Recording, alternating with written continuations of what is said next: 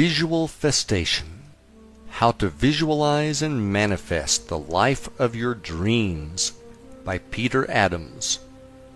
Narration by Gordon Foreman. Dedication This book is dedicated to my loving wife, Robin, for whom I am truly blessed and grateful to be lucky enough to have in my life. Introduction First off, I would like to say thank you for opening this book. I have read hundreds of great works from the ancient to the modern, and many are saying the same message, just in different ways. Everyone has their own style of expressing things, and I will be doing that in my own way through this book. What I have tried to accomplish in this book is to give you a simple overview of how I believe the universe works. From there, my goal is to help you define the life of your dreams. Lastly, I will give you the exact techniques which I have used and from which I have gotten amazing results in my life. I have used these techniques to work with the universe, and I feel as though my life is magical and truly blessed. Everyone is in a different spot in their lives, and if you are reading this book, my guess is that you are looking for some type of change with something in your life. After reading this book, doing the exercises, and using the techniques, you will have what you need to be, do, or have anything you want in this life. There is a disclaimer to that statement, and that is that you must believe beyond a shadow of a doubt that it is possible. To take that one step further, you are going to need to believe that it already exists for you and that it is on its way. The concepts in this book which I have written about are universal and they are true for everyone. I am not here to challenge anyone's belief system, challenge anyone's religion, or get into a debate about how the universe was created. When I refer to the universe, it may be what you refer to as God. Buddha, source energy, universal life force, or whatever you believe in. The important thing you need to remember is that whatever you choose to call it, it is still true. If you are ready to start creating the life of your dreams, let us begin. Chapter 1 12 Crazy Goals Time for a Change I, like many others, got introduced to the self-help industry as a result of being unhappy with the circumstances that existed in my life. I had been downsized as a result of a corporate consolidation, and I was unable to find a replacement job which paid anything near what I was formerly earning. Suddenly, I clearly understood the meaning of a relatively new term known as underemployed. To make matters worse, I was working in a position that was not a spiritual match for my soul. My job duties as an analyst for a large for profit hospital corporation included explaining why the hospital I oversaw had a good or bad month financially. What really bothered me was if we had a good month, that meant it was a tragic month for the patients and their families. It really hit home one day when I ran into a neighbor of mine in the cafeteria who told me that his mother had been admitted and that she was not going to be coming home again. The following month we had a great month financially, and I had to explain in my report that it was because we had an outlier. An outlier, in hospital lingo, refers to a patient who has billed charges that exceed $250,000. Seeing my neighbor at the hospital, and knowing that his mother's prolonged death was boosting our bottom line, I knew I had to get out of this business. When it was bad it was good was not the kind of business I wanted to be in. Being unhappy with my professional life, and simultaneously having financial challenges as a result of being downsized, I knew that I needed a major change. I don't remember how many times I could not sleep at night, and I would turn on the television to see Anthony Robbins' infomercial for his personal power system. I felt like he was really talking to me when he asked, Are you ready to change your life? What are you waiting for? The only problem I had was that I didn't have enough money or room on my credit card to buy his system. Well, the universe was not going to let money get in the way of getting personal power. The following morning I ran into my friend Ron on the beach, and he told me that he had just bought it and that he would let me borrow it as soon as he got through with it. Now I was fired up, and I remembered Tony saying that we needed to take massive action on the infomercial. So, rather than sit patiently and wait for Ron to finish the course, I got started immediately and went down to the local library and checked out a couple of self help classics.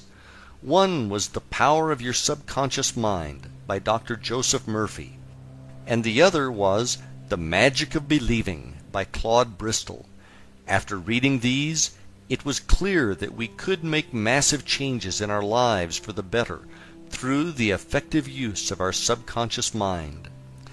Early one morning, while sitting down on the beach, I meditated on the question, What should I be doing with my life? After a few minutes of meditating on that question, a movie started playing in my head. It was crystal clear, and it showed me being a real estate broker who was very active in charities, and there were pictures and thank you letters on the walls of my office. I don't know how long the vision lasted, but when I came out of meditation, I had tears of joy in my eyes, and my body felt like it was buzzing from head to toe. Whatever this was, it was powerful, to say the least. Over the next few days I pondered over the idea that the universe was telling me I should be a broker. Was that right? At the time I saw myself as a real estate investor, and realtors were just people who got in the way of making good deals. I also had committed to opening a real estate investment company with a friend of mine who was moving to Florida, so I was going to make that my main priority. In the meantime, the movie got tucked away in storage, only to be recalled at a later date. Ron finally finished going through Personal Power, and as promised, he let me borrow it. I thought it was amazing, and I started incorporating a lot of what I heard on the audio CDs into my daily routine. One of the things I really liked was what Tony called an hour of power. In his hour of power, he talked about getting up in the morning and spending an hour alone and following a routine which consisted of exercise, meditation, and reading motivational material. I made some tweaks to his program, and each morning after working out at the gym, I would drive down to the beach and spend 60 to 90 minutes on the beach doing my hour of power each morning before going to what I started to call my temp job. In my hour of power I would get a cup of coffee at the local 7 Eleven and drive on to Siesta Key and down to Turtle Beach, which was at the southern end of the island. I would then grab my folding beach chair and a bag containing the books I was reading, a small copy of the New Testament, a notebook for brainstorming and scripting, my vision book, and my small notebook that contained my written goals. One of the things I started to notice was the fact that if it rained out and I could not sit on the beach for my hour of power, I could feel the difference in my energy level and mood.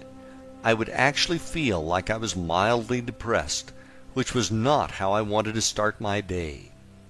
One morning, while driving to the beach, I was listening to Tony Robbins talk about traveling across Russia on a train, and during the whole trip he worked on setting goals then rewriting them bigger and bigger until he was at a point where his goals seemed huge.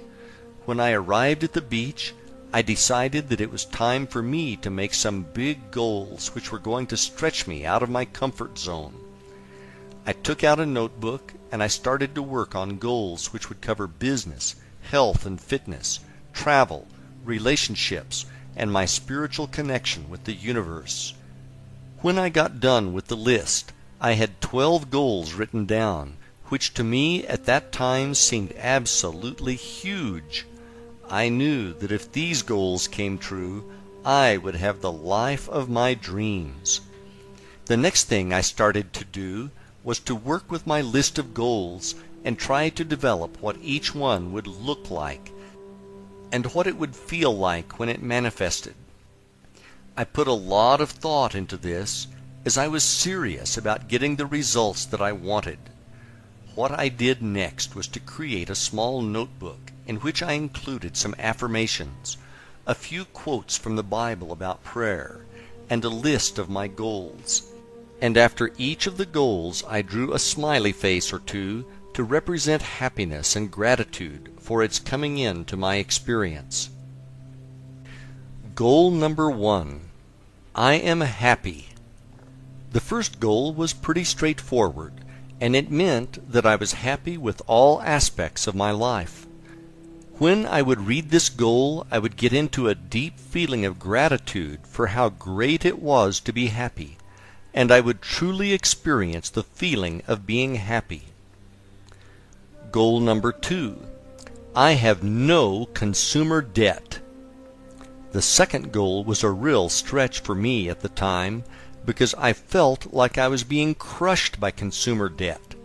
I had credit cards that ended up being maxed out as a result of me trying to subsidize my loss of income from the downsizing.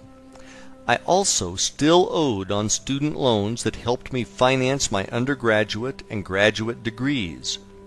The payment on the student loans felt like a car payment for a Porsche that would never be paid off, and the minimum payment on the credit cards felt like a mortgage. Between the credit cards and the student loans, I believe I owed roughly $35,000. I wish that was all I owed, but it was not. We also had car payments. Out of necessity, we bought two new cars before the downsizing as the ones we had were breaking down frequently, with major repairs being needed. So add another $20,000 to the mix. Now we are up to roughly $55,000 in consumer debt, and that didn't include our mortgage of $100,000. The one word which best described this feeling I had at the time was hopeless. Well, Tony said think big so I was taking his advice on this one. To create the visualization for this goal, I would see myself going to the mailbox at the end of the driveway. When I got to the mailbox, I would open it up to find it either empty or just containing some junk mail. I would then feel how good it was not to have any bills in the mail. At the time I set this goal, I got a sick feeling in my stomach every time I went to retrieve the mail in the mailbox, as it would be stuffed with bills, late notices, etc. If you are in a similar situation right now, let me tell you that it is not hopeless at all, and that miracles do happen. Read on. Goal number three. I am a very successful full-time real estate investor and self-made millionaire. When I wrote this goal I was in the process of unwinding a real estate portfolio of ten rental homes which I had bought with my former business partner. He decided to move out of Florida, and we decided it was time to dissolve our real estate investment company. Creating the visualization for this particular goal was easy, as I was already in the business part time. For this visualization I would see myself running through what my daily routine would consist of as a full-time real estate investor. I would see myself driving to the beach for my hour of power in a white Ford F-150 pickup truck with an extra cab and a tan interior. I would see myself grabbing my folding beach chair, my bag of books, and the daily newspaper to scour the classifieds for potential properties. I would also see myself going to a closing, shaking hands with the buyers, and picking up a check for the profits from a fix and flip. One of the weirdest things that happened to me about 20% of the time that I tried to run this scene in my mind was that instead of driving a white pickup truck, a pearl white Lexus LS 400 with gold package and chrome trim would show up in my visualization when I was trying to see the pickup truck. When this happened, I would come out of my visualization and wonder why the heck a luxury car was coming into my visualization. You can't haul sheetrock in a Lexus, so how was I going to be a real estate investor? It didn't make any sense. The next day I would do the visualization again, and I would be happy to see my pickup truck back in my mind. Goal number four. I am fit and active. I would say I am fit and active more as an affirmation than something that I would visualize. At the time I had already completed three Ironman triathlons.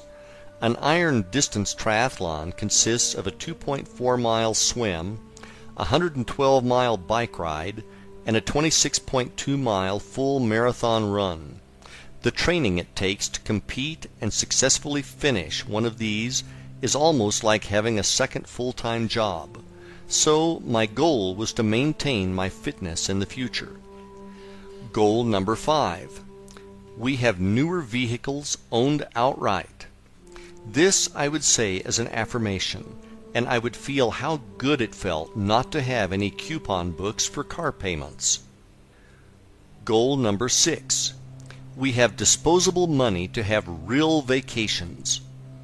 At the time I wrote this affirmation we were broke, and the only vacations we could afford were to take time off from work and have a staycation at home in Florida.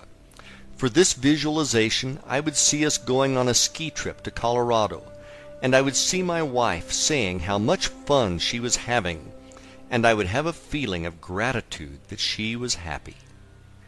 Goal number seven. I am able to give a lot of money to help others in need, and I do. When I wrote this goal, I knew that I wanted to be a philanthropist. The reason I say that is that my wife and I had become active in Habitat for Humanity, which is a great cause. Habitat helps lower income people afford a nice new home that they could not otherwise afford. The homeowners who get these homes pay for their down payment through sweat equity, which can often take them over a year to complete. On one Saturday morning I asked the construction supervisor what types of appliances came with the finished homes. He said that they just came with a stove and a refrigerator. I told him that my wife and I were moving from a house to a condo and that we would not need our washer and dryer and would like to donate them if we could. The supervisor said that Mary, not her real name, could really use them, as she was a single mother with four children. We had actually been working on her house together that morning. I walked over to her and said that I heard that this was going to be her house.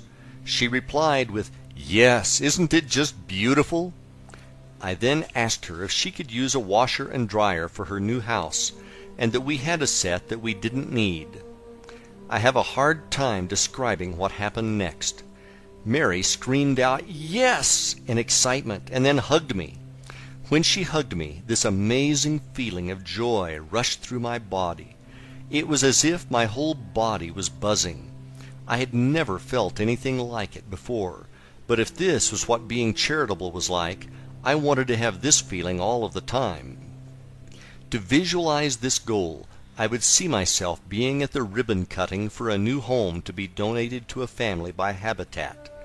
I would see myself being called up to hand the scissors and the keys to the new family. I could feel that feeling I had from Mary's hug, and I could see people clapping in joy for the new family. When I did this visualization, I would always end up with tears of joy in my eyes. Goal number eight. I live near the beach and have a beautiful home.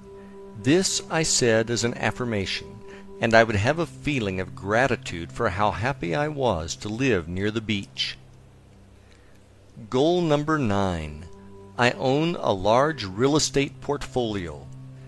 I also said this as an affirmation to reinforce goal number three of being a full-time real estate investor.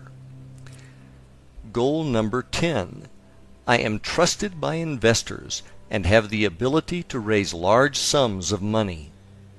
At the time I wrote this, I only had two investors who were really close friends. I would say this as an affirmation with the feeling that this was absolutely true. Goal number 11. I have a great relationship with my wife. I would say this as an affirmation, and I would feel gratitude for having my wife Robin in my life. Goal number 12. I have a great spiritual relationship with God. I said this as an affirmation, and I would feel gratitude for everything in my life, for the things that were on their way. What happened over the following three years of writing out these goals is nothing short of a miracle. Writing this down and realizing that this story happened to me inspires me even today. I was there, and I still feel a sense of bewilderment as I relay the story and sequence of events which came to pass to make my dreams come true. Without further ado, here's how it all played out on the universe's playground. I got a notice in the mail saying that my real estate salesperson license was coming up for renewal and that I was required to take a mandatory continuing education class if I wanted to keep the license. I decided that it would make a lot more sense if I took a few extra hours and went for the real estate broker's license, and that way I could keep all the commission and could work independently. It was at this point that I remembered the movie that had played out at the beach, which had me being a real estate broker who was active in charities. Now that I was more spiritual, I started to wonder if this was what I should have been doing before. I signed up for the classes and began working toward my Florida real estate broker's license. With my broker's license, I could open up my own brokerage company. To adhere to the movie, I decided that I would give 10% of our gross commission from each sale to charity. On a Sunday afternoon in Sarasota in the spring of 2003, my wife and I were driving down to the waterfront to have lunch at a restaurant called Marina Jack. On the way I stopped at an ATM to get twenty dollars out. As we drove we started throwing around names for the new charity based brokerage I was going to open. We finally settled on the name Benefactor Realty, and we went into the restaurant for lunch. After lunch we decided to walk along the waterfront park, which had a number of large sculptures on display. As we walked down the sidewalk a man came up to us and asked us if we could spare any money. He needed eight dollars so that he could sleep at the shelter and get a meal and a shower. I put my hand in my right front pocket and pulled out two dollars. I apologized to him for not having more, but he thanked us graciously. As I walked away, I remembered that I had gotten the twenty dollar bill from the ATM and that it was in my back pocket. I turned around and went back to the man and saw that another good Samaritan was handing him a five dollar bill, telling him that his luck was changing, and now he was two for two. I gave him the twenty dollars I had found in my pocket. There was something different about this person. He did not look like the many homeless I had seen before. He was dressed in the clothes of a tradesman, and he had the clearest blue eyes I had ever seen. As he started to walk along the waterfront with us, he told us this story of how his girlfriend had hurt her back in a car accident, and how she had gotten hooked on pain pills. He said that he had tried to take the pills away from her, and she had called the police on him and filed a restraining order saying that he was abusive.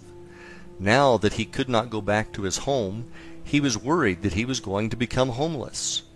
To give him hope, I told him about the story of Og Mandino, Og was at one time in his life a homeless and hopeless alcoholic. Og started to read self-help books at the library and turned himself into a millionaire, a best-selling author, and an incredible motivational speaker. I also told the man that he should get his hands on a Bible. At that moment he reached into his pocket and pulled out a small, brand new, white covered version of the New Testament.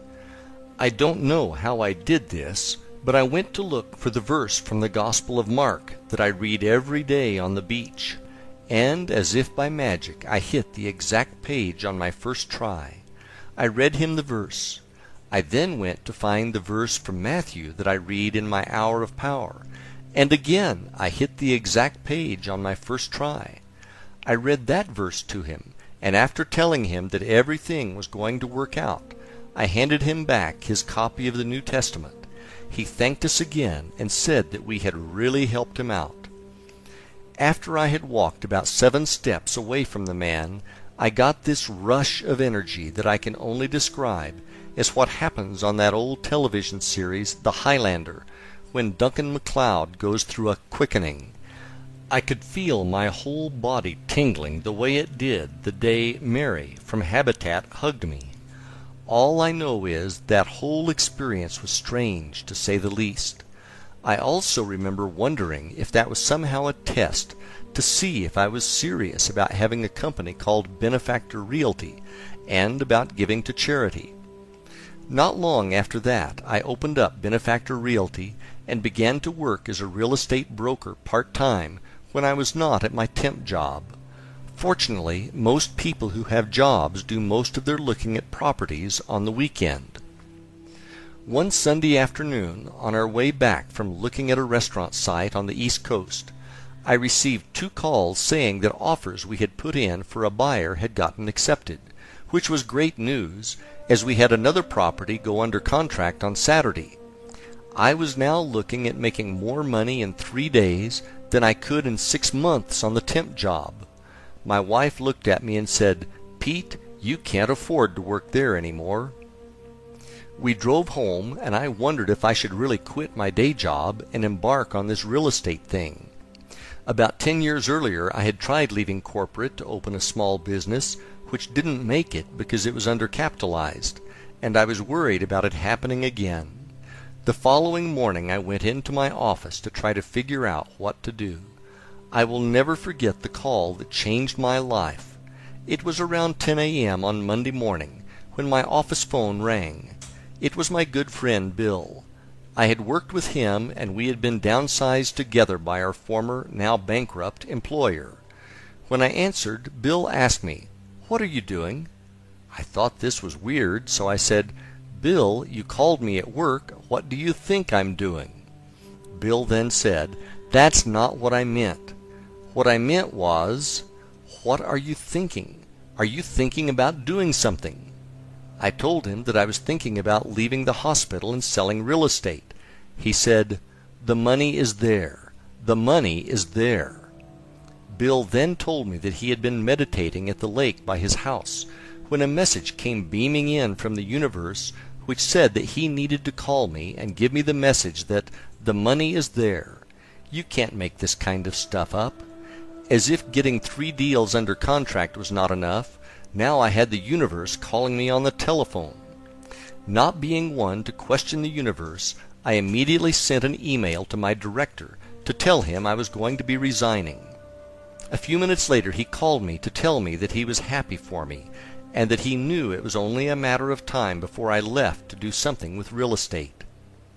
I then went to meet with my original investors and asked them if they would be interested in investing with me again. This time it was going to be as a private line of credit for my new company. They were excited about the new opportunity and wrote me a check on the spot. Bill's words were now echoing again and the money really was there. Driving back home on my normal route that week, I looked off to the side and saw a pearl white Lexus LS 400 with chrome trim and the gold package with the for sale sign on it. I pulled into the parking lot and walked over to the car. It was the car that had kept popping up in my visualizations. It was not a car that looked like the car, it was the exact car. Without hesitation I called the number on the sign and bought the car.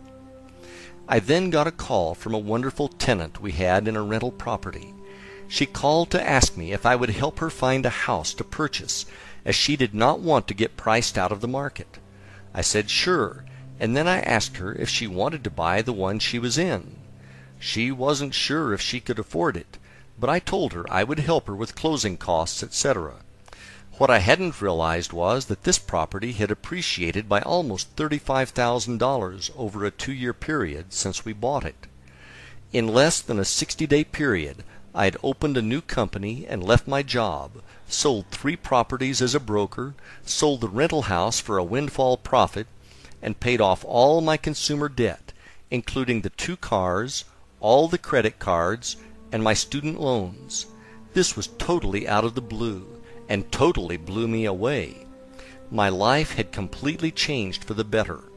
When I wrote those dozen goals, I never saw any of this coming. I had no idea how it was going to happen. All I knew was that it was my job to keep believing it was going to happen and let the universe handle the details. That same year, my wife and I went on our ski vacation to Breckenridge, Colorado, and 12 months later, we bought a waterfront home close to the beach. With help from the universe, we blew the crazy goals out of the water. There was more to come the following year, and this is going to blow you away. Chapter 2 Winning the Lottery After an unbelievable year, during which all of my goals and dreams came true, I started to think about what else there was that I truly wanted to experience in my life. My life had become almost magical. It was clear that there was nothing that I could not be, do, or have if I practiced faith and used my visualization techniques. Being a triathlete and having successfully completed five iron distance races, I started to contemplate the idea of racing in the Ironman World Championship in Kailua Kona, Hawaii, which is often referred to as Ironman Hawaii, or as it is known in the triathlon world, Kona. Anyone who has ever competed in an iron distance triathlon will tell you that being fortunate enough to compete in the Hawaii Ironman is like winning Wimbledon, the Masters, and the Super Bowl all in one day. Before I get into my next Ironman experience, let me give you some background behind the event. The history behind the Ironman Triathlon. The Ironman in Hawaii is a legendary race. It came into being after a group of athletes were drinking beer at the Oahu Perimeter Relay post race party in 1977. They were debating which type of athlete was the fittest. There was disagreement over who were the most fit athletes. Some said that cyclists were the most fit, others said runners were the most fit, and still others said that swimmers were the most fit. To settle the score, they decided to put it to the test. So they formed a new race that combined the three major endurance events they had on Oahu. They combined the 2.4 mile Waikiki rough water swim, the 112 mile around Oahu bike race, and to top it off, they added the 26.2 mile Honolulu marathon course. They deemed that the winner of this race would earn the title of Ironman. The first Ironman triathlon was held in 1978. There were 15 brave and also crazy participants who competed in the first race. The really remarkable thing about it was that they did not know if anyone could possibly finish the race. No one up to this point had tried to swim 2.4 miles, then cycle 112 miles, and wrap it up with a full 26.2 mile marathon. There was no cutoff time to any of the events, and the finishers would receive a handmade Ironman statue made out of metal with a cast iron nut for a head. They felt that a nut was symbolic for the fact that they had to be nuts to try to do this. Thirteen of the original fifteen which started the race received the statue, which is absolutely amazing to say the least. In 1982, the race was moved from Oahu to the more rural Big Island of Hawaii. Today, there are a number of Ironman races around the world, and it is a global brand and business. Every athlete who has ever competed in an iron distance triathlon owes a great deal of thanks to these pioneers of the sport. Back to my story. In the early Ironman Hawaii races, you could simply pay a fee and get into the race. Now there are a number of Ironman triathlon races around the world, and the Hawaii race is the world championship for the series. Essentially every triathlete in the world dreams of competing in this race.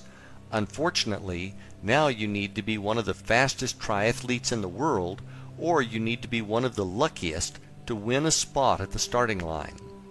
Not being one of the fastest in the world meant that if I was going to get in to Kona, I was going to have to be one of the lottery winners. Each year, the WTC, World Triathlon Corporation, who owns the rights to the race, holds a lottery whereby 200 people out of over 10,000 entries are allowed into the race, and they post the results on April 15th. After thinking about the race for about a month, and with the deadline rapidly approaching to enter, I decided to really put my beliefs to the test. I got out my credit card and put my name into the hat for the 2005 Ironman World Championship Lottery.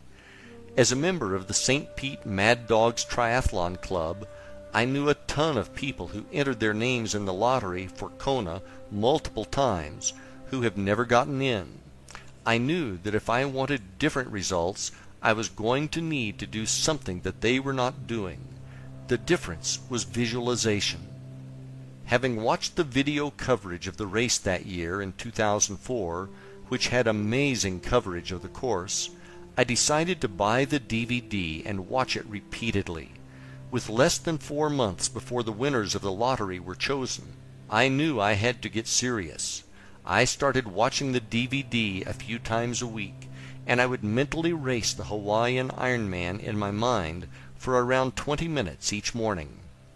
The DVD had great footage, and the way they filmed it, you truly felt as if you were watching it as a competitor.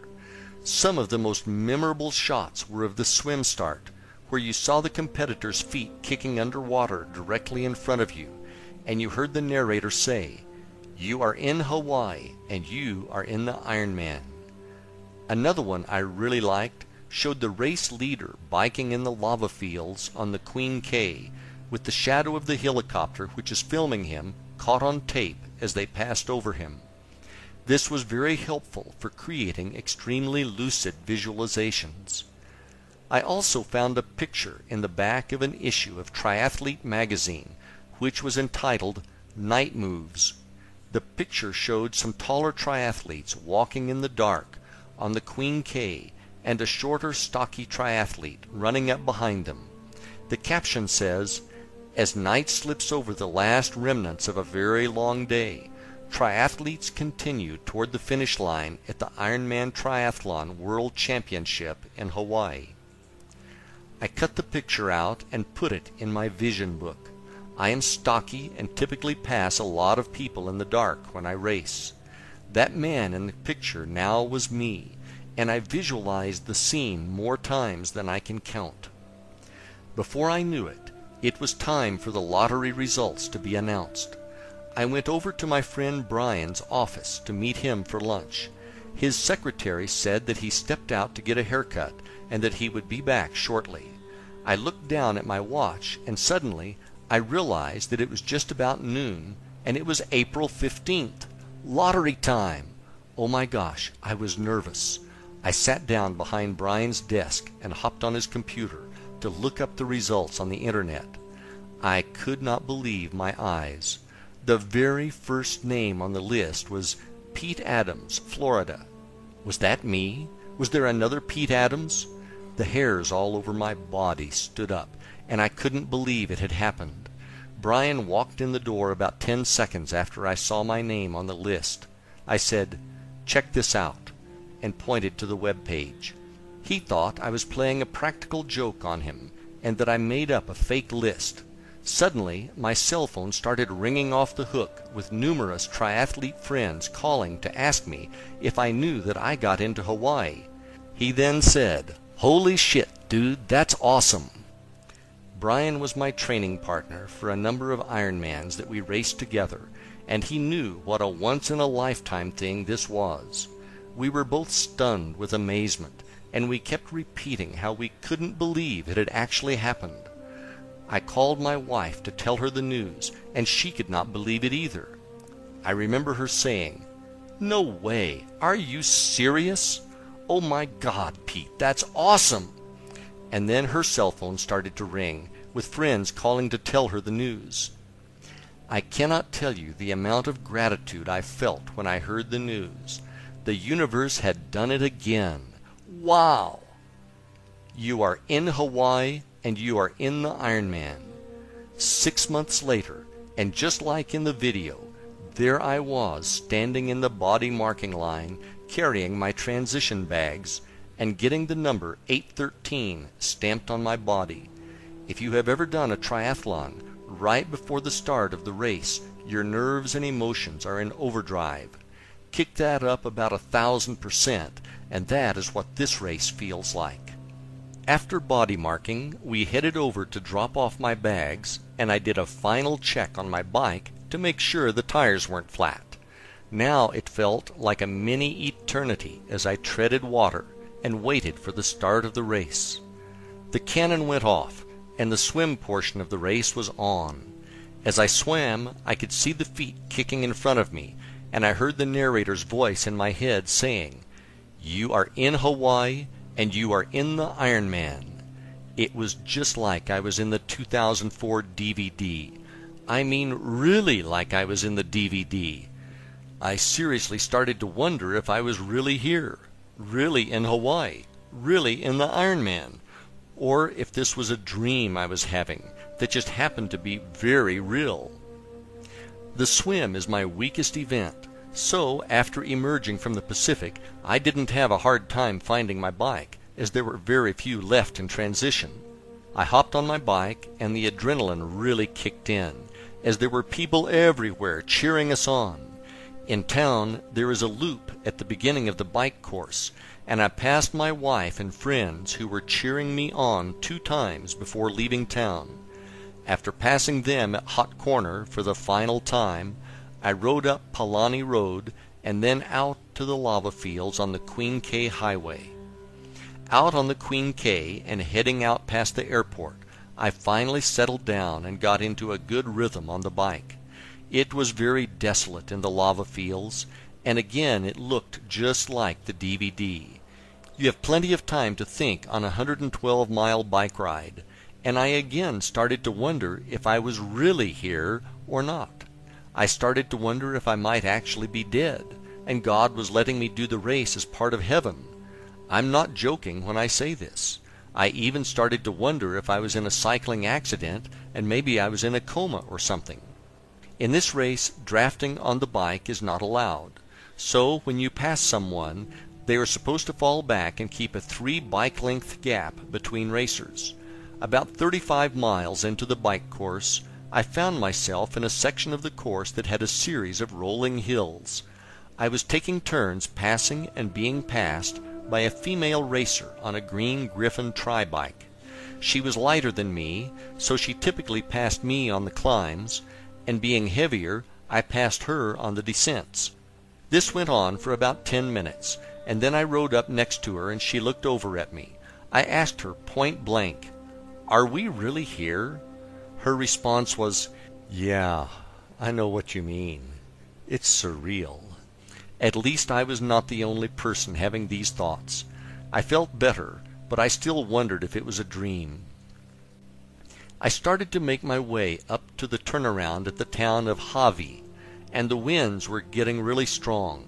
It was a serious crosswind, but at the time I confused it for a headwind, and started to look forward to the tailwind I was going to have on the way out of town.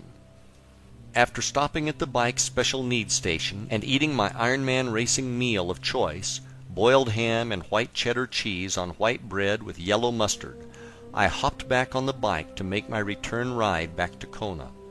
Heading out of Hawi, I realized there was no tailwind waiting for me. Instead, it was headwind part two. I was now pedaling my brains out and only going 17 miles per hour downhill. I should have been going around 40 miles per hour down a hill like this. Now I was starting to worry about making the bike time cutoff.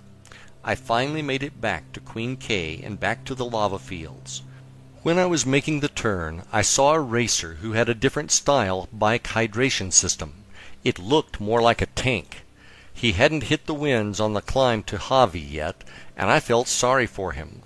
All I could think was that I was glad I was not that poor bastard. I didn't know it at the time, but his name was John Blais, and he was known as the Blaze Man. He was out here doing the Iron Man while suffering from an incredible pain from a deadly advanced stage of incurable ALS, more commonly known as Lou Gehrig's disease. He had a special hydration system because he could not catch bottles at the aid stations, as the disease had taken away his ability to grab and hold things. John was a spokesman for ALS and was an amazing human being. John made it to the finish line that day in Kona. Unfortunately, a few years later that horrible disease took his life. Heading back through the lava fields, all I could think about was how much easier it was on the way out. As I rode, I could hear a helicopter getting closer, and before I knew it, it was above me, and the shadow of it passed directly over me and my bike. It was exactly the way it happened in the 2004 DVD. The only difference was that I was not the race leader. The shadow thing freaked me out, and now I was almost convinced that I was not here. After more wind and many more miles of lava fields, I finally got back to town.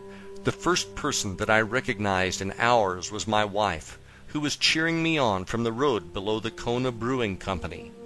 It was so good to see her, and she was cheering me on and saying, Looking good! For a moment the pain in my back, neck, legs, and buttocks temporarily lessened, and I headed down to T2 to put on my running shoes and start running the marathon. I rolled out of transition and headed up to Hot Corner, where my wife and friends were cheering me on like I was going to win this thing. I actually felt pretty good and I shook off my bike legs in just a few miles. I took a couple of turns and ran up Ali'i Drive, going past Island Lava Java, which was absolutely packed with cheering fans. The view of the surf crashing across from Lava Java was absolutely awesome, and I felt much gratitude and gave thanks to God for letting me be in Hawaii and do the Ironman. After a few more miles I saw Sarah Reinertsen running toward me. She was like a rock star out here, complete with her own van with a film crew. Everyone knew her name and went crazy. For those of you who don't know who Sarah is, she was a lead story in the 2004 Ironman DVD. Sarah is a challenged athlete who as a child had a tissue disease and had to have her leg amputated above the knee when she was very young. In 2004 she attempted to be the first above the knee amputee finisher of the Hawaii Ironman. If you watch her story on the 2004 DVD, you'd better have some Kleenex handy because it is a real tearjerker. In the 2004 race, Sarah didn't make the bike time cutoff and was not allowed to continue on. In 2005 she was back in the race with a fitted bike from Trek with the words Unfinished Business painted on the frame.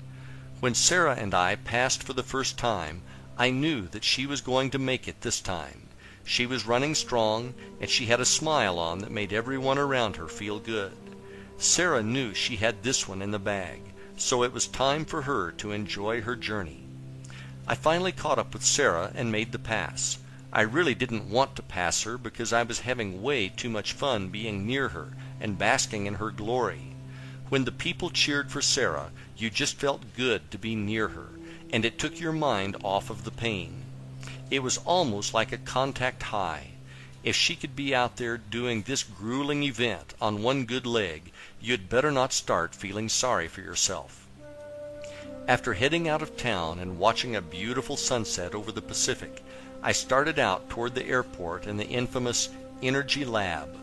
At this time of day the Energy Lab was not viciously hot, which it is famous for when the pros come through.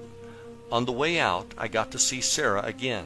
She was pretty hard to miss with the film crew chasing her with mics and spotlights in hand. Now it was really dark out, and I remembered the photo from Triathlete magazine that I cut out and put in my vision book. I was really the guy in the picture now, as I was running up on the other racers who were walking. Now all I wanted to do was get back to town before I got in a wreck with some overzealous fan on a mountain bike. The course now was pitch black, with the exception of the aid stations, which had lights powered by gas generators.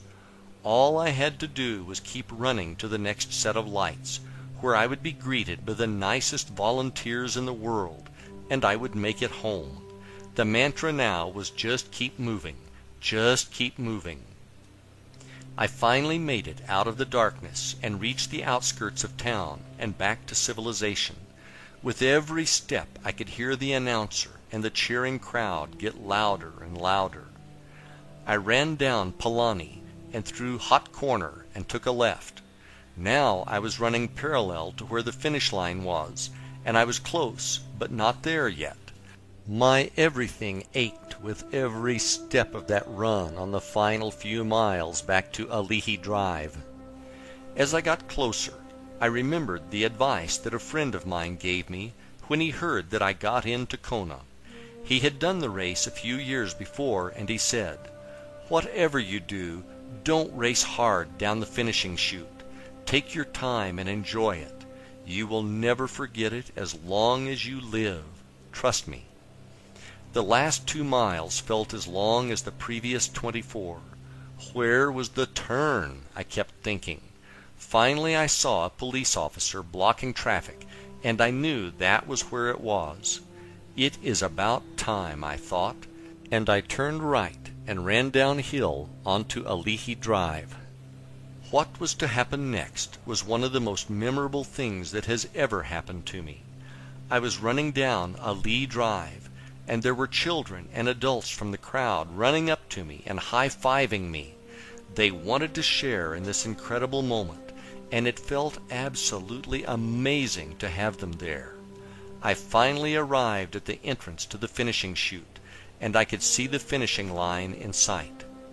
I have been to a lot of races, but I have never seen anything like this. People were jammed in the bleachers, screaming and cheering. The finishing chute had people lined up shoulder to shoulder on both sides, screaming and banging noisemakers. There is so much energy here that you probably could have lit up a city with it. It is something you have to experience in person to appreciate. I took my time and ran down the final steps of the chute and crossed over the finish line.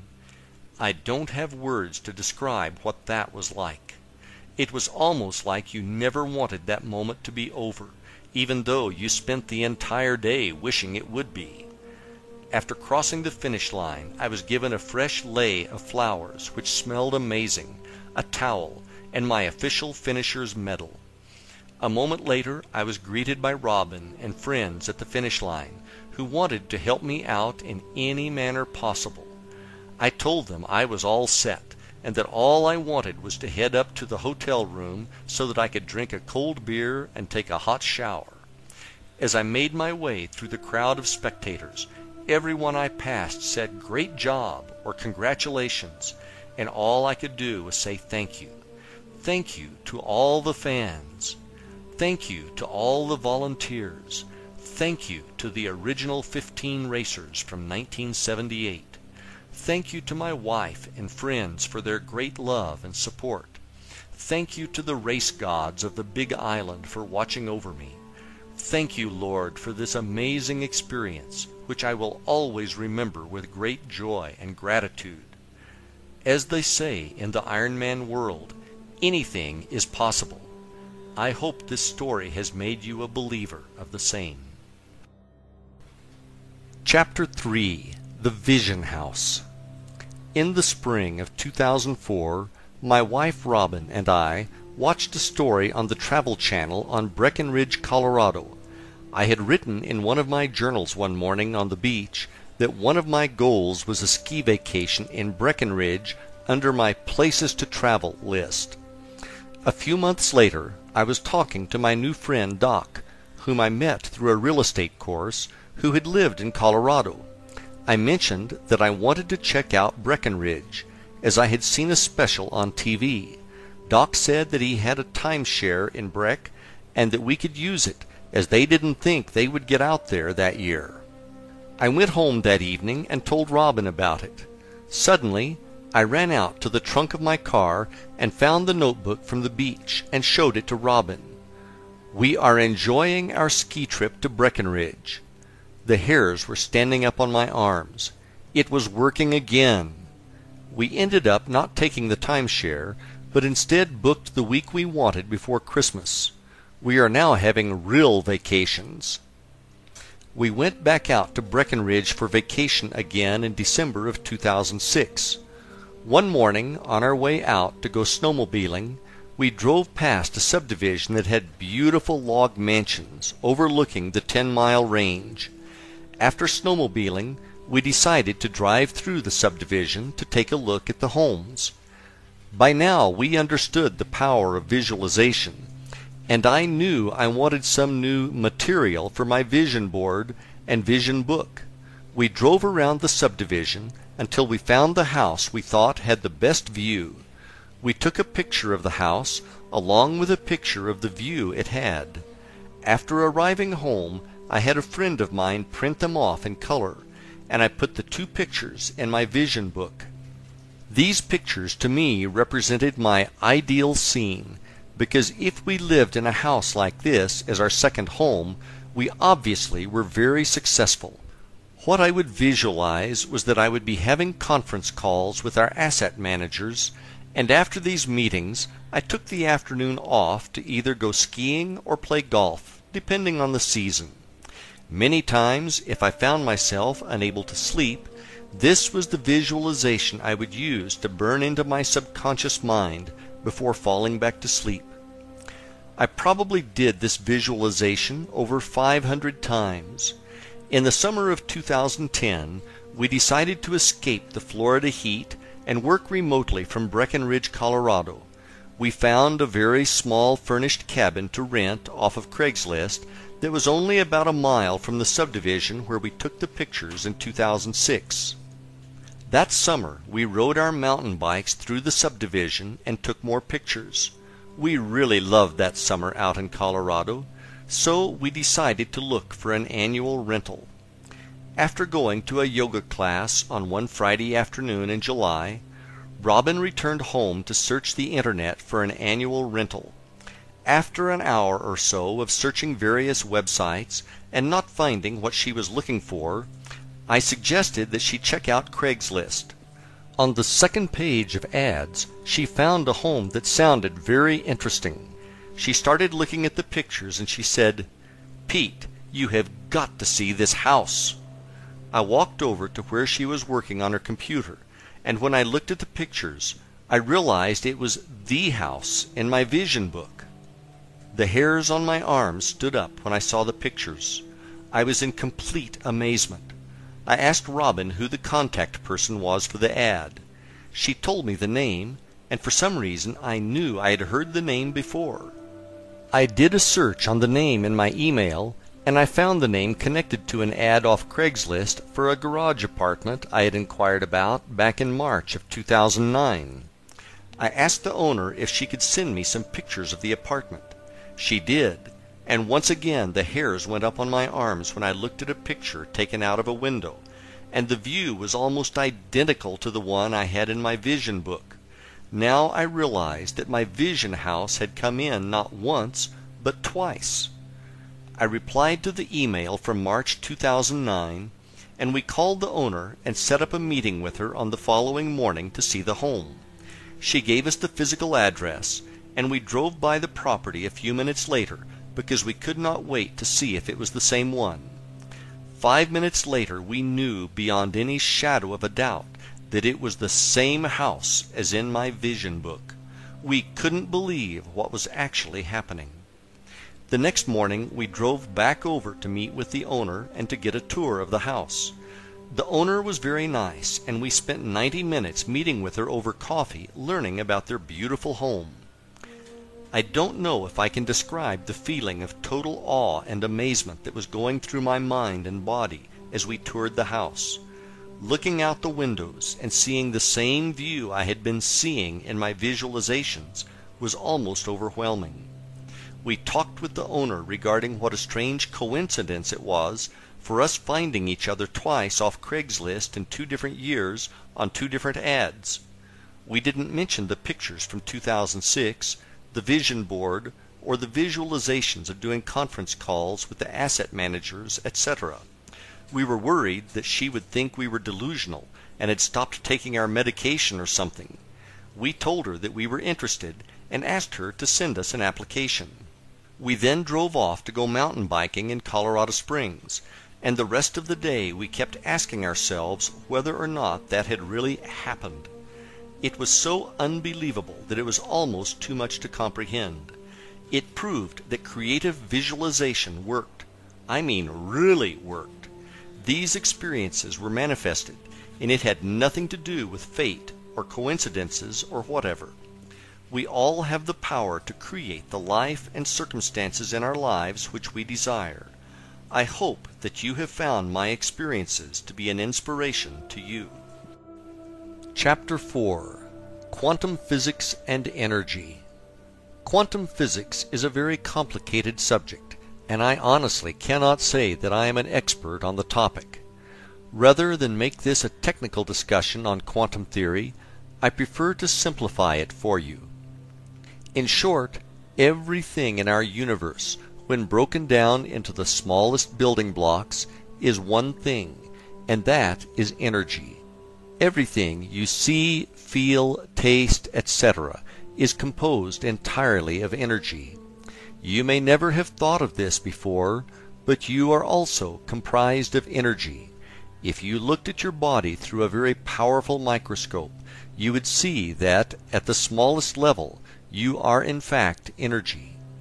To take it one step further, your spirit or soul, whichever feels more comfortable to you, is also energy. In this case, it is divine energy. Is it a wave or a particle? Quantum physics is the study of subatomic particles, the smallest building blocks of matter, and how they react. One of the most fascinating things that scientists discovered is that when they measured subatomic particles, depending on the test performed, the result was that the particle could either be a particle or a wave. It was actually a probability amplitude whereby it was simultaneously both a particle and a wave. If that wasn't strange enough, they then did further experiments and concluded the observer affected the outcome of the experiment just through observation. The truly amazing thing this proved was that the researchers' thoughts were affecting the outcome of the experiments. Thus, thoughts were actually real things which had the energy to shape the outcome. What this told us was that the entire universe is made of this energy and that outcomes could be manipulated by our thoughts. At this energy level, we are connected to source energy, which is also the level of creation in the universe. Chapter 5 It is all in your mind. Your thoughts are things, and they are creative in nature. Unfortunately, almost everyone in the world does not realize that they share in the creation of their own life through the thoughts that they think. Many people believe that they live in a predetermined life that is guided by fate and that they are just along for the ride. Nothing could be further from the truth. To make it a little clearer, imagine that you are both the leading character as well as the screenwriter in the movie called Your Life. The script is written by the thoughts you think, which then attract the scenes in your personal movie called Your Life. If you don't presently like the way the scene Your Life is playing, rewrite the script to change the scene. Most screenwriters unfortunately suffer from writer's block when it comes to writing the next scene. As the screenwriter, you can create any movie of your life as long as you believe that you can. GIGO or GIGO, is an acronym that stands for Garbage In, Garbage Out. Let's bring this into the realm of thought. If you think negative thoughts on an ongoing basis, you are going to see negative outcomes happening in your life. It is not by chance, but instead by natural law. One of the most damaging things that our minds can do if we are not vigilant in watching over our thoughts is to create what I call the downward spiral. In the downward spiral, thoughts of fear generate more and more thoughts of fear, and in your mind things are getting worse and worse. It is almost a total fear fest that is being choreographed completely in your mind as a result of wrong thoughts. Downward spiral example. An example of this could be a salesperson who is worried about making his or her quota. The salesperson starts to think ideas like this If I don't make my quota, they are going to fire me, and I won't have a job. If I lose my job, then I won't be able to find another one. When I can't find another job, I'm going to lose the house. When I lose the house, I will lose my family, and no one will love me any more. I will then be homeless and die from fill in the blank all alone. Now the movie escalates into a full blown tragedy, and the salesperson is feeling as if this reality is actually happening. The stress of these negative thoughts could then translate into lost sales due to reduced effectiveness from insomnia. The problem with these spirals is that they get out of control and will eat you alive with real stress. If these thoughts are not canceled out, they can become a self fulfilling prophecy through negative outcomes being attracted to your life experience. Whenever your mind starts trying to play the spiral, you immediately need to forcefully say, Stop! You are the one who is in control of what you are going to think, and it is not going to be things like that. Period. Remember that nothing good can ever come from thinking negative thoughts, so decide now to purge them from your being. Thought barriers and misguided beliefs. It is not my intent to give everyone a prepackaged excuse as to why they are not living the life of their dreams through what I am going to say next. The truth is, from the time you were born to where you are right now, you have been subjected to brainwashing. This brainwashing took place when you did not even realize it was happening. It could have been positive, but more than likely you received negative reinforcement. Most likely, the greatest amount of brainwashing you received came from your parents, and the brainwashing continued to be administered by relatives, friends, community, religion, formal education, etc. You were bombarded with negative misinformation, which you became convinced was the truth, as it was being told to you by your parents who knew everything, right? Unfortunately, young minds are easily poisoned from the misguided beliefs of a person they love. The greatest tragedy is that these false beliefs continue to exist at some level in your mind. The most common example I hear on a regular basis is, I can't be, have, or do what I truly want because of blank. Question. How do you know that if you have never tried? Answer. I just know I can't because of blank. Now that you are older, it is time for you to drop the limiting beliefs that are in your head as a result of your life up until now.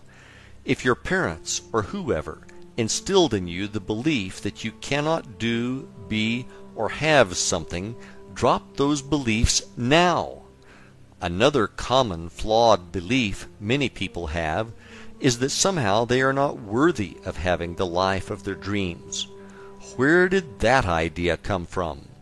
It is not serving you, so drop the idea that you are not immediately. You are worthy. You were sent into this experience to live the life of your dreams and were given free will to attain it. Limiting beliefs oftentimes are so strong that they keep people from even trying. What have you told yourself in the past that you could not do? Be honest. We have all done this many times in the past. The past is the past, so let's drop this mental baggage that has been weighing you down for so many years and move on. The sooner you do this, the sooner your life is going to get better. You are working with a universe of infinite possibilities and infinite resources. You are not living in a world of lack or limited resources. That may be how it appears to you on the physical plane, But that is not the truth. The truth is, the more you have, the more there is. The universe is constantly expanding, and everyone can have everything they want, if they believe they can, and if they are willing to do their part. What should I be thinking? That is a good question, and the answer is straightforward. You should be thinking about what you want in your life, and not worrying about what you don't want in your life. I am sure you have heard the common phrase, when it rains it pours. What you may not have realized is that it is a time tested example of the law of attraction in action.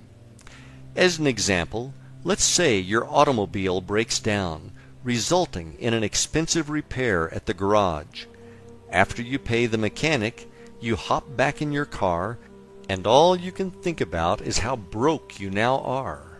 Ten minutes later, your cell phone rings, and it is your spouse calling to tell you that the air conditioning stopped working. With dread, you start to worry about how you're going to afford to pay for it. Then you realize the traffic ahead of you has stopped, and you notice too late and plow into the back of the car in front of you badly damaging both of your vehicles. The next day, your boss asks you why you need an advance on your paycheck, and you respond with, You know what they say when it rains, it pours. What you think about and focus on is going to show up, so you need to be sure that what you are thinking about is a match to what you want to manifest in your life. If it is more money that you want, you need to get into the feeling that you already have plenty and are blessed with abundance.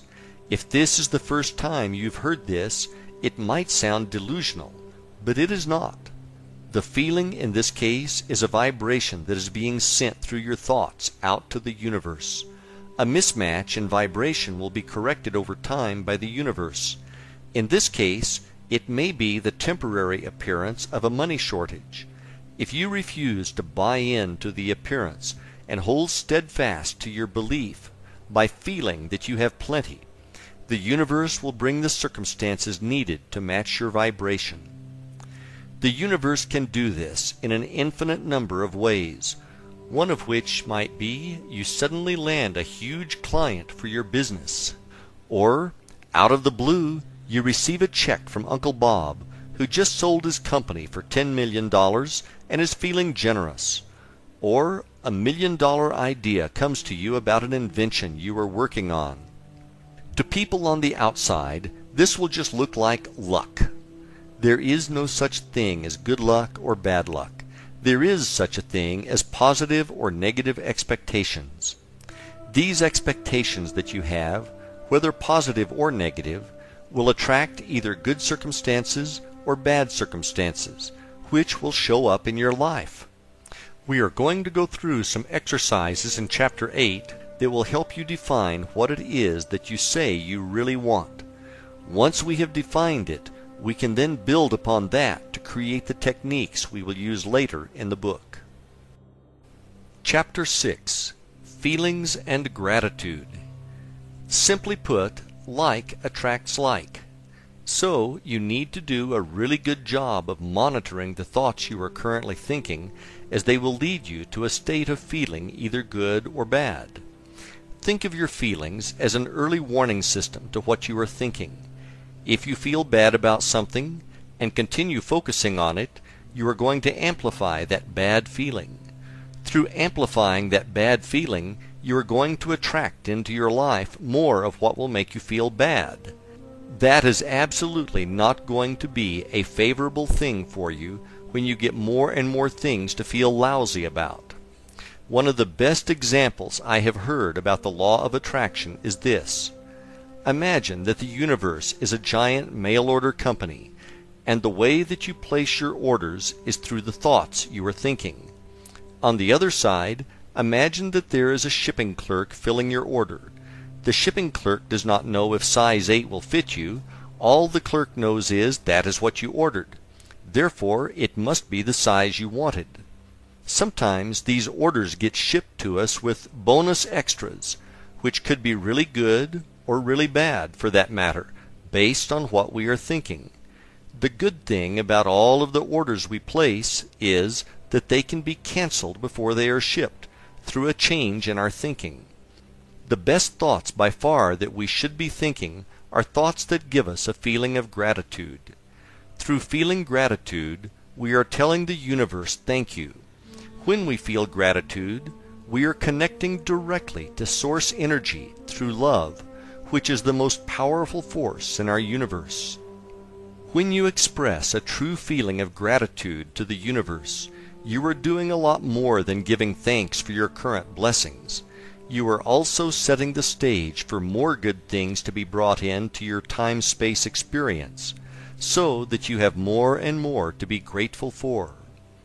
When you express gratitude for the things that have not yet shown up in your experience, that is even more powerful, as you have now taken a goal or an intention and converted it into a form of prayer. One of my favorite passages from the Bible that addresses this is from the book of Mark, chapter 12, verses 23 and 24, when Jesus says, For verily I say unto you, that whosoever shall say unto this mountain, Be thou removed, and be thou cast into the sea, and shall not doubt in his heart, but shall believe that those things which he saith shall come to pass, he shall have whatsoever he saith. Therefore I say unto you, what things soever ye desire when ye pray, believe that ye receive them, and ye shall receive them. That is one of the most powerful statements ever told about how to create whatever it is that you wish to experience. Jesus is telling us point blank how to create miracles in our lives. Many people equate the word miracle to something that is incredibly large, such as taking a few fish and a couple of loaves of bread and feeding thousands of people. That is not what I am saying at all. A miracle could be that you are in a terrible car accident and walk away from it without a scratch. Another could be that a medical lab test comes back negative, or that money from an unexpected source shows up precisely when you need it. These are all miracles, just on a smaller scale than, say, parting the Red Sea. The process I described above as giving thanks and having gratitude for the miracles that have yet to appear in your life puts these miracles in motion. One of the biggest things we need to address here is that you don't get caught up in the hows. You don't need to know how the miracle will manifest. All you need to do is believe that it will and be grateful for it now. If you start thinking or worrying about how it is going to happen, or what if it doesn't happen, you are watering down your faith that it will, and you are providing resistance to the event manifesting in your experience. The hows are to be left to the universe to solve, not you. The universe connects all the circumstances that lead to the fulfillment of your miracle. So stay out of the way and let the universe do its job. By the way, you are going to love the results. Chapter 7 Ask and it is given, and your role as a co creator. There have been numerous books, this one included, and recently a movie, all about the law of attraction and the process of creation. Ask, believe, and receive was told to us over 2,000 years ago by Jesus and was recorded in the Bible in the book of Matthew, chapter 7, verses 7 and 8. Ask, and it shall be given you. Seek, and ye shall find. Knock, and it shall be opened up unto you. For every one that asketh receiveth, and he that seeketh findeth, and to him that knocketh it shall be opened. A question that you may want to ask yourself is why, after all this time, do we still not get it? My personal belief is that a lot of people have been told by various religions that somehow God is separate from them and they are not worthy, and if you don't follow our dogma, you are going to spend the rest of your days in a hot place, and they don't call it Florida. In fact, nothing could be further from the truth. There is a piece of the Creator inside you, and you do have the power to create miracles in your life. I wrote this book to convey that message to you and to share the techniques I have used successfully to create the miracles in my life. One of the things I think most books fail to get across is that you need to take action. This is what I define as the co-creator piece. In your role as co-creator, there are a number of job duties that come with the position, such as the following. Decide what it is that you want, why you want it, and be able to create desire for it. Believe that you do have the power within you to create anything. You need to get into the feeling of already having it. You need to have gratitude and believe that it is already on its way to you. You need to avoid anyone who says that for whatever reason you cannot be, do, or have what it is that you say you want. You need to practice the techniques I am going to share with you on a daily basis until you receive what it is that you want. If there is something you need as a skill to do whatever you say you want, you need to take specific action and acquire those skills. You need to make a permanent commitment to remove procrastination from your life. You need to stay out of the hows and leave that job up to the universe. The universe reorders itself to make your miracles come true. You don't need to know how. You need to develop the skill of endurance, as this is a lifelong journey, and there will be times when you may doubt that everything is working. If you fulfill your duties as co-creator, you will have whatever it is that you say you want. The universe will see to it. Chapter 8 Defining Your Dream Life Three not so simple questions. Ask yourself, what would I be if there was nothing that I could not be? What would I do if there was nothing that I could not do? What would I have if there was nothing that I could not have? These are not philosophical questions. These are very important, very deep, and very personal questions. These are not questions that you can answer quickly unless you have already been asked and answered them before. The answers to these questions will tell you what you really should be doing with your life. This is no time to be thinking small, so I want you to come up with answers to these questions that are so huge that if they happened, you would be so completely blown away beyond your wildest dreams. When you are working on the answers to these questions, don't let your mind say things to you like, you can't do that, or you'll never have that. Your mind is just talking trash, so tell it to be quiet. The whys. Take your time answering these questions, and feel free to supersize your order. If you can imagine it, you can have it. Once you have your major life goals written down, I want you to write each one down on the top of a separate piece of paper. Below that, I want you to write out all the reasons why this goal is so important to you. And next to each of those reasons, I want you to write out the feeling you have associated with this reason. Your feelings are the real underlying reasons why you want to achieve these goals. This is a good thing because if you dig down deep enough, you will find that the answer in its simplest form is love. With love comes passion, and that is a very powerful force of attraction in our universe. Ideal Scene Once you have your list completed, I want you to take a few minutes and imagine that it is now five years in the future, and everything on your list came perfectly true, and that it is now your present reality.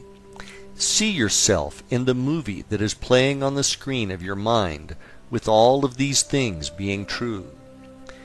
When you are ready, grab a notebook and write out precisely in detail what this scene looks like and how it feels. I mean really feels to you.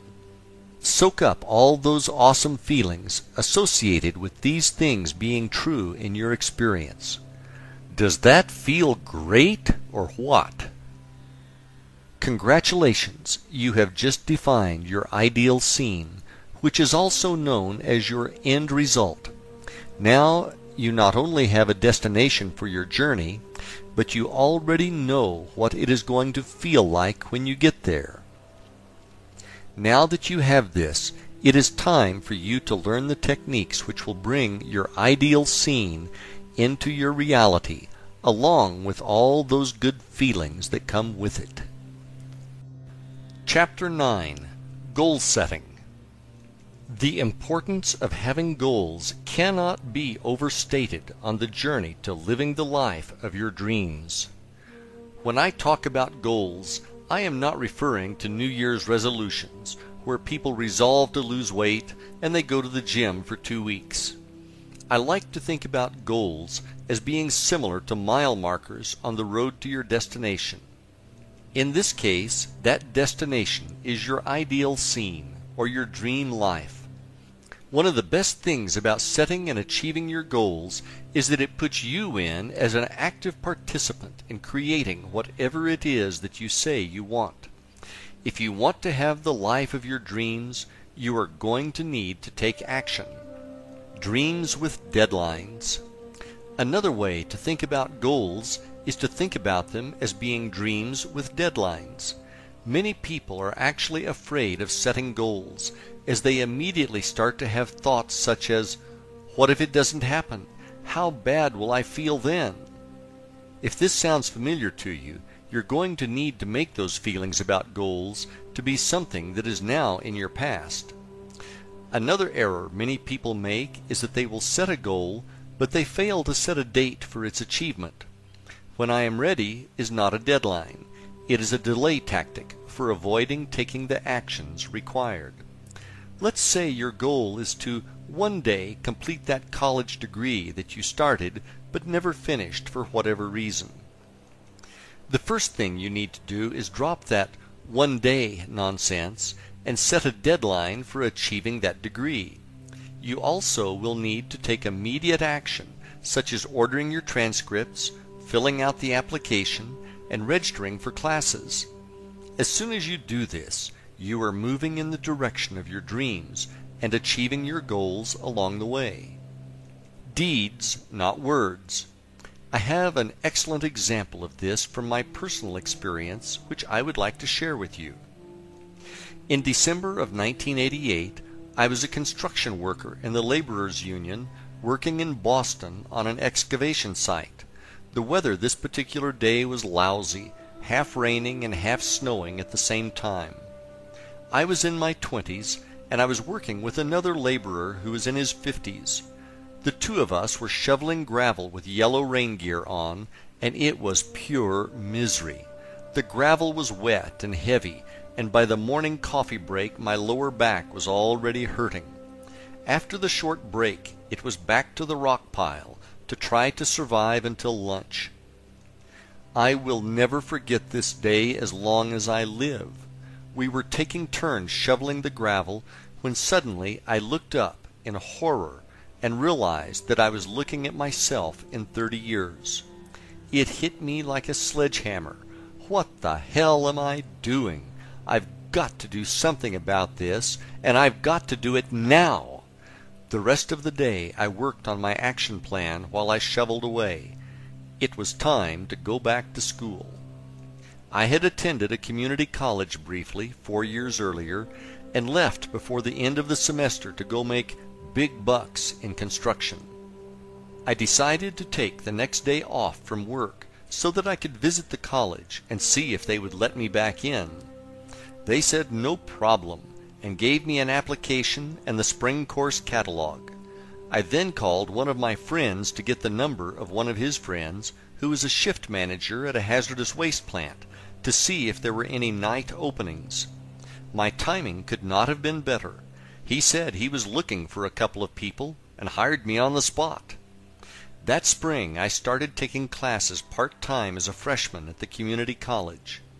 At the same time, one of my friends was a first semester junior doing a cooperative learning assignment at a stock brokerage firm. Five years later, I earned my bachelor's degree, and two years after that I had my Master of Science degree. After those same seven years, my friend was still only a junior and talking about taking classes to complete his degree, and I had graduated twice. The major difference was that I took immediate action instead of just sitting around talking about it. When you make the commitment and take action, the universe will bend over backwards to help you achieve your goals. Words, not thoughts. Your goals need to be written, and you need to review them on a daily basis. Simply put, if they aren't written, you don't have them. Writing them down forces you to define clearly what it is you are going for. For your subconscious mind to assist you with achieving these goals, they need to be clear. Through writing them down, you are able to give your subconscious mind clear instructions. I personally suggest having a laminated card which you can carry in your pocket at all times, so that your goals are with you at all times. What I found helpful, and which added power to my goals, is that I added some short prayers to the opposite side. Another technique that I have used in the past is to rewrite my goals every morning. When you do this, it feels as if you are reinforcing your commitment to their achievement. Can you believe them? Your goals also need to be believable to you. Don't confuse this with the idea of knowing how they are going to come to fruition. That is not what I am saying. What I am saying, though, is if you create a really big goal, one which is beyond what you can get your mind to believe can happen, it is too big for you at this time. What will happen is that you won't be able to achieve the feeling that it has come true. As you set goals and achieve them, you are going to gain momentum and set bigger and bigger goals. One of the ways you can work on ramping up the size of your goals is to work on your faith. If you can truly believe with utmost certainty that your goals are already accomplished, you can pretty much ask for anything because you will be unstoppable. The why is as important as the what. When you create your goals, make sure you know why you want to achieve them. The reasons why you want to achieve these goals need to be powerful. If they are not powerful, you will not be able to generate a burning desire to have them fulfilled, which is necessary. This burning desire is also known as passion. If you don't have passion for what it is that you say you want, simply put, it won't happen because the energy is not there. With passion for their fulfillment, you will be able to generate very strong feelings of gratitude for their coming into your experience ahead of time. This is a crucial step in the process of manifestation. In the present, Lastly, when you write out your goals, you must write them in the present tense. What I mean by that is, when you write them down, write them as if they have already manifested. Let's say one of your goals is to finish college. You would write that goal down as, I am a college graduate, rather than, I am going to finish my degree. The difference between the two statements may seem subtle, but it is huge. The first one puts it in the present as already being done, while the latter places it as a possibility in the future. All of your goals need to be written in the now and as already being a reality. Doing it this way, you will be able to generate the belief and the feeling of gratitude for it already being done. Chapter 10 Vision Books and Boards. If you have read the earlier chapters of this book, I am sure you are going to be interested in what I have to say about vision boards and books. My personal experience has been nothing short of miraculous when I look back to what I have put in my vision book and which has manifested into my reality. In case this is your first exposure to vision boards and books, I will give you a quick explanation on how to create one. I will then tell you how I used one to successfully help me manifest things into my physical reality. Let's create one. The first thing you need to do is create the list of goals for which you have passion. Once you have done this, the next step is to gather pictures of what the attainment of these goals looks like. As an example, let's say your goal is to take your family on a vacation to Disney World. What you could do then is to get some marketing brochures from Disney which are filled with photos of families having a great time at the park and cut out the pictures of the families having fun. More than one picture is preferable, as it will give you more material to work with. Once you have these photos, you can fasten them to either a book or a board or both. Take your time doing this and make sure you find the best pictures you can. Remember, this is your life we are talking about, and OK is not going to cut it. So make sure you find pictures that you can look at and generate the feeling of truly having what the picture represents to you. Where faith and belief is such a crucial part of the manifestation process, I highly recommend finding some spiritual verses that resonate with you and adding them in as well.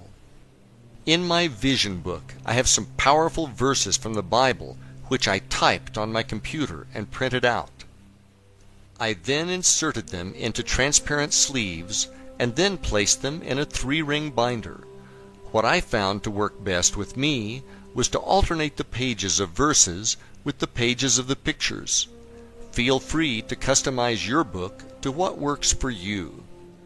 Inside your book, you will also have your written goals, which must be written in the present tense. One really good way to do this is to write them as affirmations or as I am statements. Let's assume that you are single and your goal is to be in a loving relationship. You could write your goal out as I am so happy to be in a loving relationship. The important thing to stress again is that the statement must give you the ability to have the feeling that it is true. Below that statement you could have a picture of a smiling couple who look to be having a wonderful time together. When you are done, your vision book should look like a representation of the life of your dreams. As the pictures in your book become your actual reality, and I promise you they will, move those pages to the back of your book. That way, when you see them in the future, it will thoroughly reinforce the fact that you are a co-creator and that you have the power to manifest things into your reality. Now that you have created your vision book, it is time to use it. The vision book is really a tool for you to use to create the feeling of already having the life of your dreams. At this stage, you have already defined what it is that you want to have in your life. You know why you want it, and you have true passion for its showing up in your life. Having pictures of what it looks like now is very powerful. I cannot explain to you exactly how it works. All I can tell you is that when you combine this with visualization, you are going to be blown away by the results. Chapter 11 Creative Visualization and Manifestation. Before I get into how massively powerful I believe the process of visualization is for manifestation, let me first explain to you what I am talking about. The process of visualization is to actively use your imagination to create the movie in your mind of what your dream life looks and truly feels like. When done effectively, you will be able to create a visualization which will seem as real to you as the dreams you experience when you sleep. I am going to go through the techniques I practice, and if you want to learn more, I suggest reading an excellent book entitled Creative Visualization by Shakti Gawain. That's G A W A I N. I learned the pink bubble technique, which I will discuss later, straight from Shakti's book. The visualization process, step by step. One of the things you must be able to master to have really good visualizations is the ability to quiet your mind through meditation. If you are new to meditation, don't worry. You are not going to have to get on a plane to Tibet to learn. It is a lot simpler than you might think, but I would suggest reading more on the subject. To begin, you need to be able to relax. Turn off your outside thoughts and bring your brain waves down to a state known as alpha.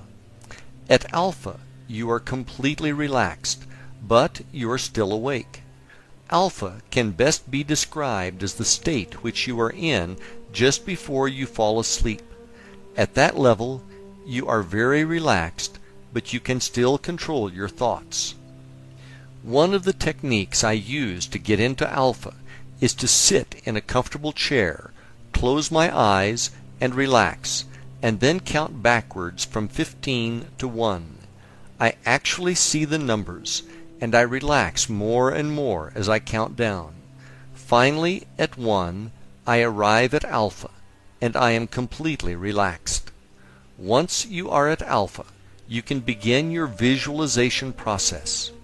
When I first started to practice visualization, I would get into alpha and imagine a beam of white light passing through my body from the heavens to the center of the earth, and it would flow in and out with each breath. And after a handful of breaths, I would feel a sense of connection with the universe. Once I was at this level, I would begin my visualization process, which would last between five and ten minutes, and I would step into my dream life, or ideal scene, where all of my goals had manifested. An important note I would like to add here is that when you are in your ideal scene, you are not visualizing about how it is to come about. Instead, you are enjoying being in the end result. One of the most important things you must have when visualizing is the ability to generate the feeling of joy and love that it has come true, and to bask in that good feeling. We live in a feeling universe, and these good feelings you experience are going to attract more experiences for you to have good feelings about. Eventually, these good feelings will be accompanied by the actual manifestation of the end result into your reality that you are now visualizing. Before you come out of your meditation, imagine the ideal scene now surrounded by a pink bubble and get into a feeling of total joy and gratitude to the universe for bringing this to you. The next thing to do is to see the pink bubble float higher and higher, getting smaller and smaller as it rises to the heavens and eventually disappears.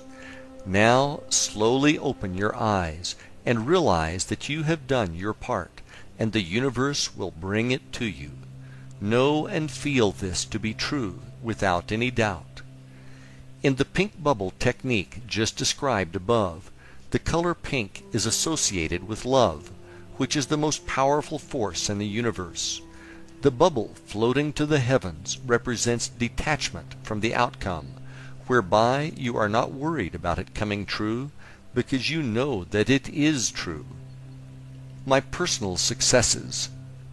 I personally cannot tell you how truly powerful I believe the power of creative visualization to be. My personal belief is that when we are practicing the techniques, we are truly operating as co-creators with the universe and operating in the field of infinite possibilities where anything and everything can be created. There is going to be a time delay between practicing your visualization exercises and when the things you want to show up in your reality arrive. If you were someone who could operate at the vibration level of a Christ or Buddha, the time delay would be much shorter. The most important thing you need to do is believe with faith that it is done and on its way to you, and that it is only a matter of time before it shows up. The coolest thing is when it does show up, you will never see it coming ahead of time. When you look back, though, sometimes you will be able to connect the dots.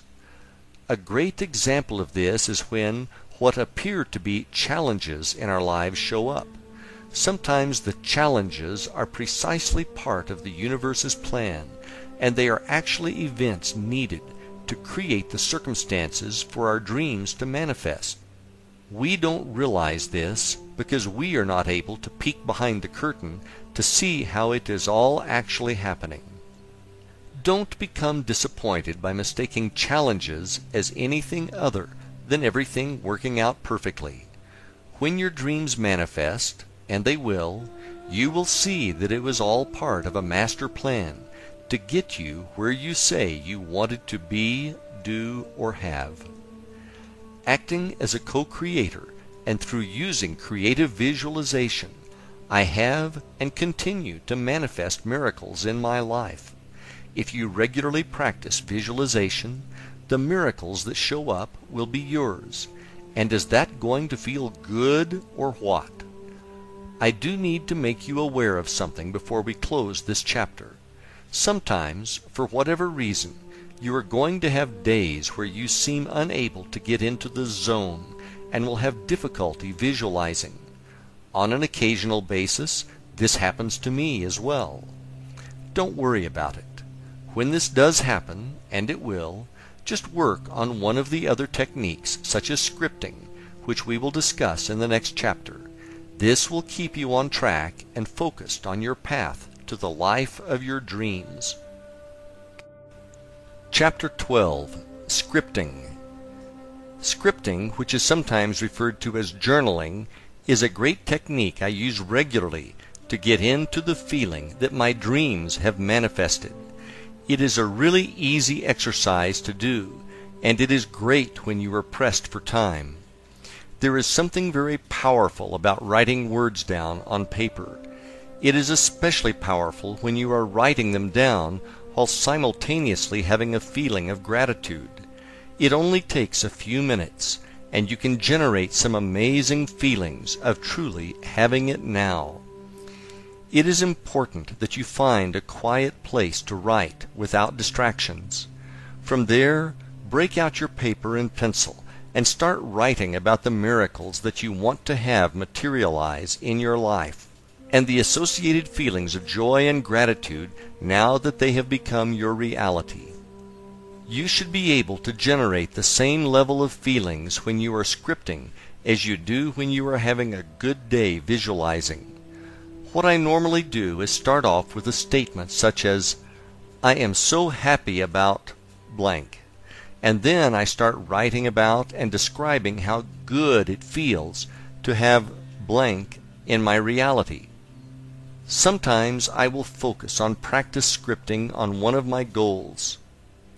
Other times I will script for a longer period of time and write about my entire ideal scene and the feelings of joy I have for it manifesting into my life. Don't worry about your penmanship or spelling when you are doing this exercise. What is more important is that you can get into the flow and just let the words and feelings come out. Never feel as if you are forcing the words to come out, and never think or write about how it is coming to you. Remember, you are writing in the present tense, and it has already happened. A brief example. Let's say one of your goals is to have a cabin in the mountains. Here's how I might write about it. Wow!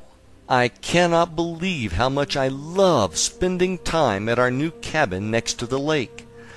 I love meditating next to the crystal clear, pristine waters every morning. I feel so at peace here.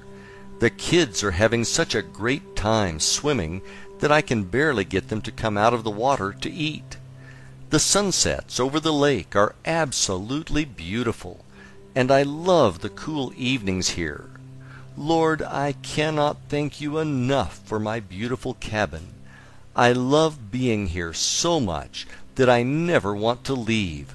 Thank you, thank you, thank you. If you have done this exercise correctly, when you are done writing, you should really be basking in a feeling of joy and gratitude. Another method of scripting is to imagine that you are writing a letter to a very close friend or loved one, and you are telling them all about the miracles that have happened to you. The more detailed you can be about your feelings and the experience, the better. You can use scripting to improve any area of your life that you wish to change. One of the things that I do when I am scripting is to add the pink bubble visualization technique when I am done writing, thereby releasing it to the universe to manifest it back to my reality. Chapter 13 Affirmations Affirmations are powerful statements that you repeatedly say aloud back to yourself.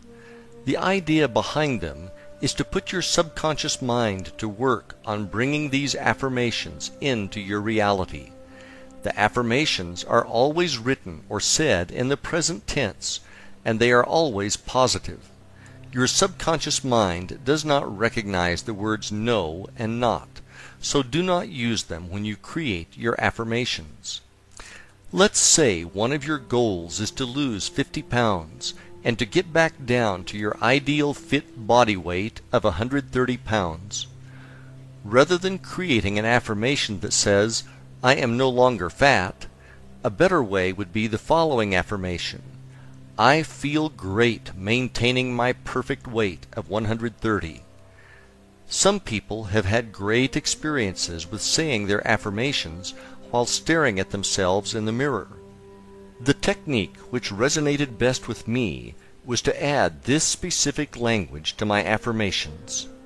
At the beginning, I would add the words, in an easy and relaxed manner, in a healthy and positive way, I am now, then state my affirmation. And then I would close with, in its own perfect time, for the highest good of all concerned. This, or something better, is now manifesting on my behalf. I have to credit Marc Allen for this technique, which I learned from reading his book, The Millionaire Course. Example One of my actual affirmations. In an easy and relaxed manner, in a healthy and positive way, I am now building financial success which is beyond my wildest dreams. In its own perfect time, for the highest good of all concerned, this or something better is now manifesting on my behalf. This was one of the affirmations I created back during the time I was working on my 12 crazy goals. In closing, I think the best method to practice affirmations is to create one for each of your goals and then to repeat them when you first rise and again just before sleep. Then visualize and see them as all being true in your mind before drifting off to sleep. Chapter 14 As If Think, speak, and act as if is a technique whereby you get into the mindset and feeling of being, having, and doing. What you are doing is creating a state of mind in which you feel as if you have already achieved your goals, and you create these feelings ahead of the actual event. You also combine this with action and do the things you will do when your dream life manifests as well as acquiring the knowledge that you will need to be ready when your goals show up. One of the things you may need to get over is the concept of make believe as something only children play. You live in a world that is make believe and never forget it. Wherever you are in life right now is a result of what you have believed and made. Now that you have been told this, it is time for you to use this knowledge to your advantage. Think of this as being similar to your visualizations, except that now you are doing them and you are fully conscious. To better get this concept across, let me give you an example from my life. The color of money. A few years after I bought that white Lexus LS 400, which I wrote about earlier in the book, I found myself wanting the newer model Lexus LS 430. I put a lot of miles on the LS 400, and I loved the car, but it was starting to wear out after I put about 180,000 miles on the odometer. One of the things I liked best about the newer LS 430 was that they added a wood insert into the steering wheel and dashboard which really dressed up the interior. Knowing the power of being a co-creator, I drove down to the local Lexus dealer and picked up one of their sales brochures, which had a bunch of great pictures of both the exterior and interior of the car. I then cut out the best picture of the car and put it in my vision book and I put the brochure in my hour of power bag, which I brought to the beach each day. After a while I really knew what my new car looked like. When I would walk off the beach and get back to the LS 400, I would imagine that I was opening the trunk of my LS 430, and I would get into the feeling of how great it felt to have this beautiful car with a fantastic interior. Another thing I would do is to visualize and see in my mind's eye the wood accent interior of the LS 430 while driving the LS 400. This technique worked best when I would drive in the early morning before sunrise.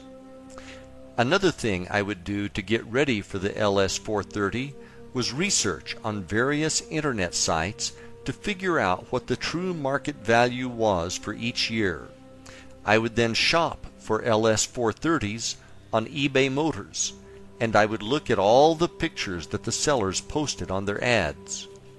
When I saw one that I liked, I would take it one step further and plug the information into another site which would give me a valuation based on the year, options, and mileage.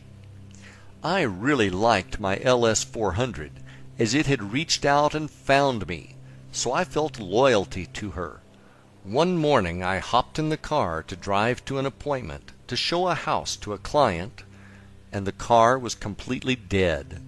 After messing around with it for ten minutes, and covered in sweat from the sweltering Florida summer, I finally started the car and made it to my appointment.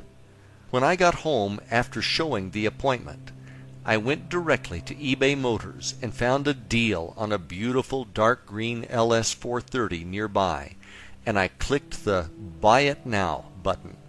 After a few days, I appropriately named the car The Color of Money. The feeling I had now when physically driving the LS 430 was exactly the same as the as if feeling I created when driving the LS 400. Now in the morning when I came off of the beach, I was really putting my beach chair and bag into an LS 430. All I could do was smile and feel gratitude, which is precisely how I prepared for this day through practicing as if. Whatever it is that you want, make sure that you do your homework to prepare yourself. Then practice the feeling of as if for having it now, and feel real gratitude, for it is just a matter of time before it manifests into your reality. Chapter 15 putting it all together. These techniques that I have described to you in this book are the exact ones I used successfully to manifest miracles in my life. If you want to manifest the life of your dreams, you now have all the tools to do just that. Feel free to use them in combination or as standalone techniques. Over time, you might want to change them around so that you stay focused and fresh. The most important thing that makes these techniques work is your faith and belief that they are already done and on their way.